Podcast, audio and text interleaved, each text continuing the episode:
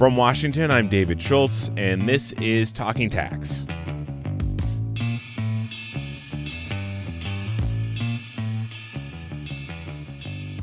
We've talked about it before on this podcast, but many developing countries aren't exactly wild about the OECD's two pillar plan to remake how and where multinational companies pay taxes.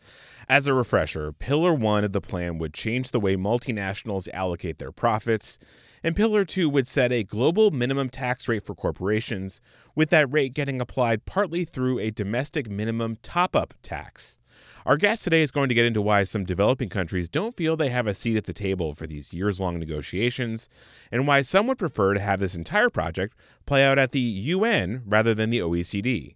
Logan Wort is the executive director of the African Tax Administration Forum, or ATAF, and he's been following this whole two pillar process blow by blow. Wort spoke with Bloomberg tax and accounting reporter Danish Mehboob about how many African countries will need to beef up their technical capabilities to implement this deal, why many would prefer that this whole thing play out at the UN, and about what their issues with the OECD process actually are. The two tangible issues here is that Pillar 2 introduces effectively a minimum tax that corporates must pay. As it stands, developing countries will not be entitled to be first in the queue for the for that minimum tax, even if the income triggering that tax was generated in that jurisdiction. However, through the introduction of the domestic minimum top-up tax changes that. And so what Pillar 2 does for African countries, for developing countries in general, it gives us an opportunity, it gives jurisdictions an opportunity to introduce a domestic minimum top up tax that is at the same level of the minimum tax that companies must pay in terms of the Pillar 2 outcomes. And it places the country then first in line for that minimum tax. Part of the work that we must now do is to assist countries to introduce domestic minimum top up tax legislation then there's the issue of 1 itself. There's huge delays in this. We understand the US isn't coming in or may not come in or may come in and elections and everything happening there. Canada has introduced the digital services tax and other countries is not happy.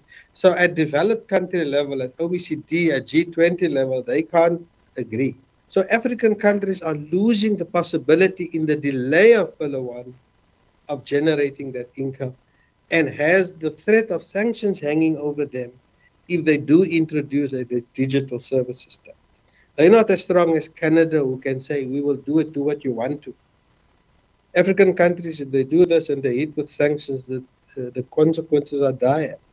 So, Logan, you also rightly mentioned that there is still work that's being done on Pillar 1. And so far, there isn't a version of the treaty that's available for signing just yet.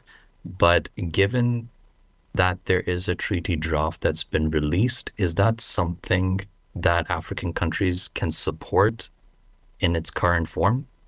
Part of the difficulty here has to do with who is in scope and who is not in scope, and whether companies, multinationals operating in Africa, has the type of threshold that Pillar 1 and Pillar 2 brings them into scope with. And that limits the, the value of the income that developing countries can generate. One of the elements of treaties you need to understand, and, and that we've been uh, grappling with the past 10 years, is it's political and it's, it's a lot to do about power relations. And African countries often have to sign away great deals of their tax because they must do that uh, in return for promised investment or in return for lots of other excesses, AGOA and whatever else. And so the power, the power relationship really gives a developing country far less negotiating power. So when you develop the, const- the, the instrument, you've got to be there at the early stages. The room to negotiate the details of that, I don't believe there, there will be much because in the bigger scheme of things, the multilateral instrument will really be a bargaining between the developed countries, uh, US, Canada, Germany, France, Japan, like it normally is. So there's also a lack of resources, I believe, to ensure compliance with the deal. And that seems to be a big issue, particularly in Africa, the capacity that it has in order to introduce this global minimum tax framework.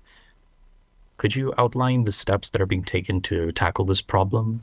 In Africa, all of these negotiations have been led by revenue administrations.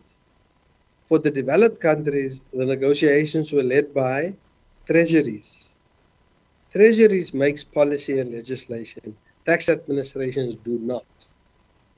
And so there is still a gap in Africa between the reporting and the decision making because from the tax administrations that is part of these negotiations and outcome these things must still go to a treasury that must still take it, take it to a cabinet that must still go to a parliament. So the political process does not make sort of the renegotiation of treaties um, and the provisions thereof something that will necessarily be smooth so there's a lot of capacity work.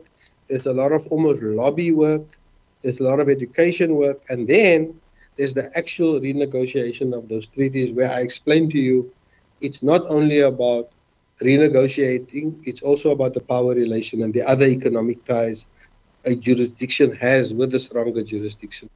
Logan, so far, the OECD has seemed to be running the show when it comes to the international tax agenda. And now there's a chance for the UN to play a greater role and there's a resolution on the table in order to do that with a number of options that have been laid out.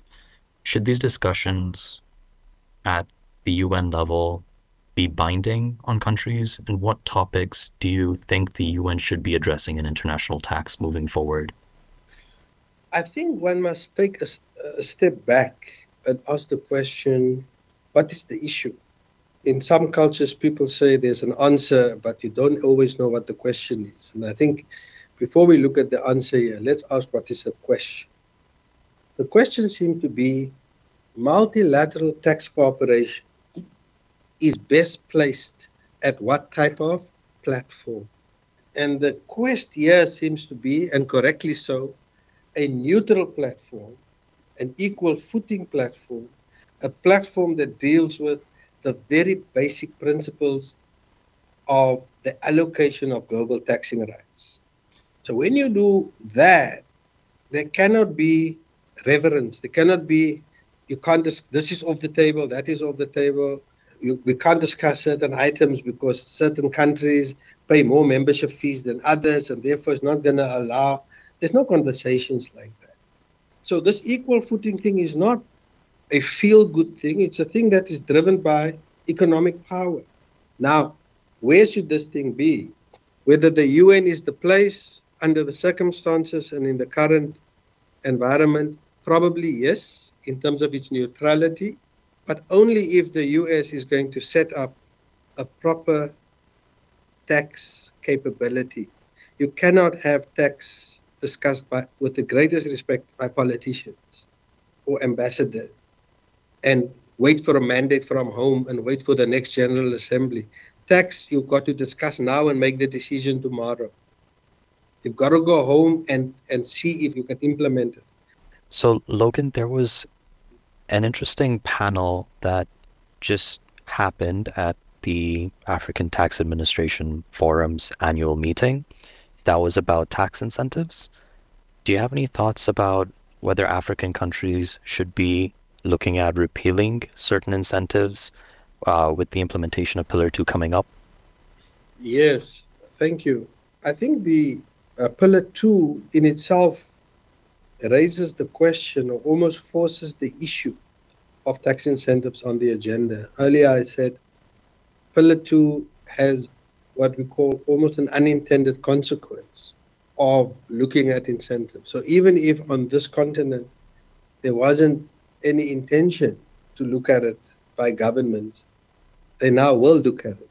We have been explaining this to governments.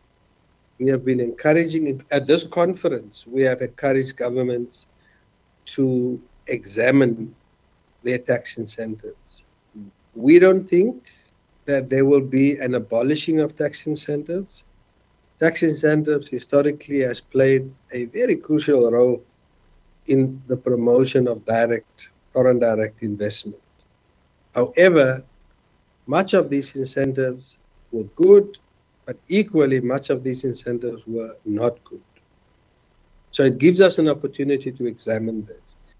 And Logan, my last question is also related to the annual meeting that just took place.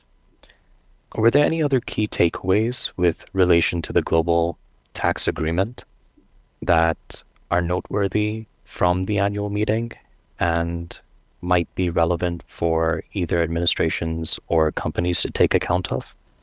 The big takeaway from this meeting has got to do with how to benefit in general on the global standards.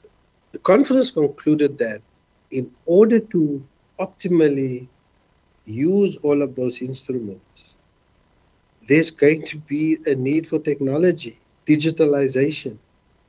And so the backlog of, or the lack of digital processes, technology, data, and analytical capability is going to be a huge risk.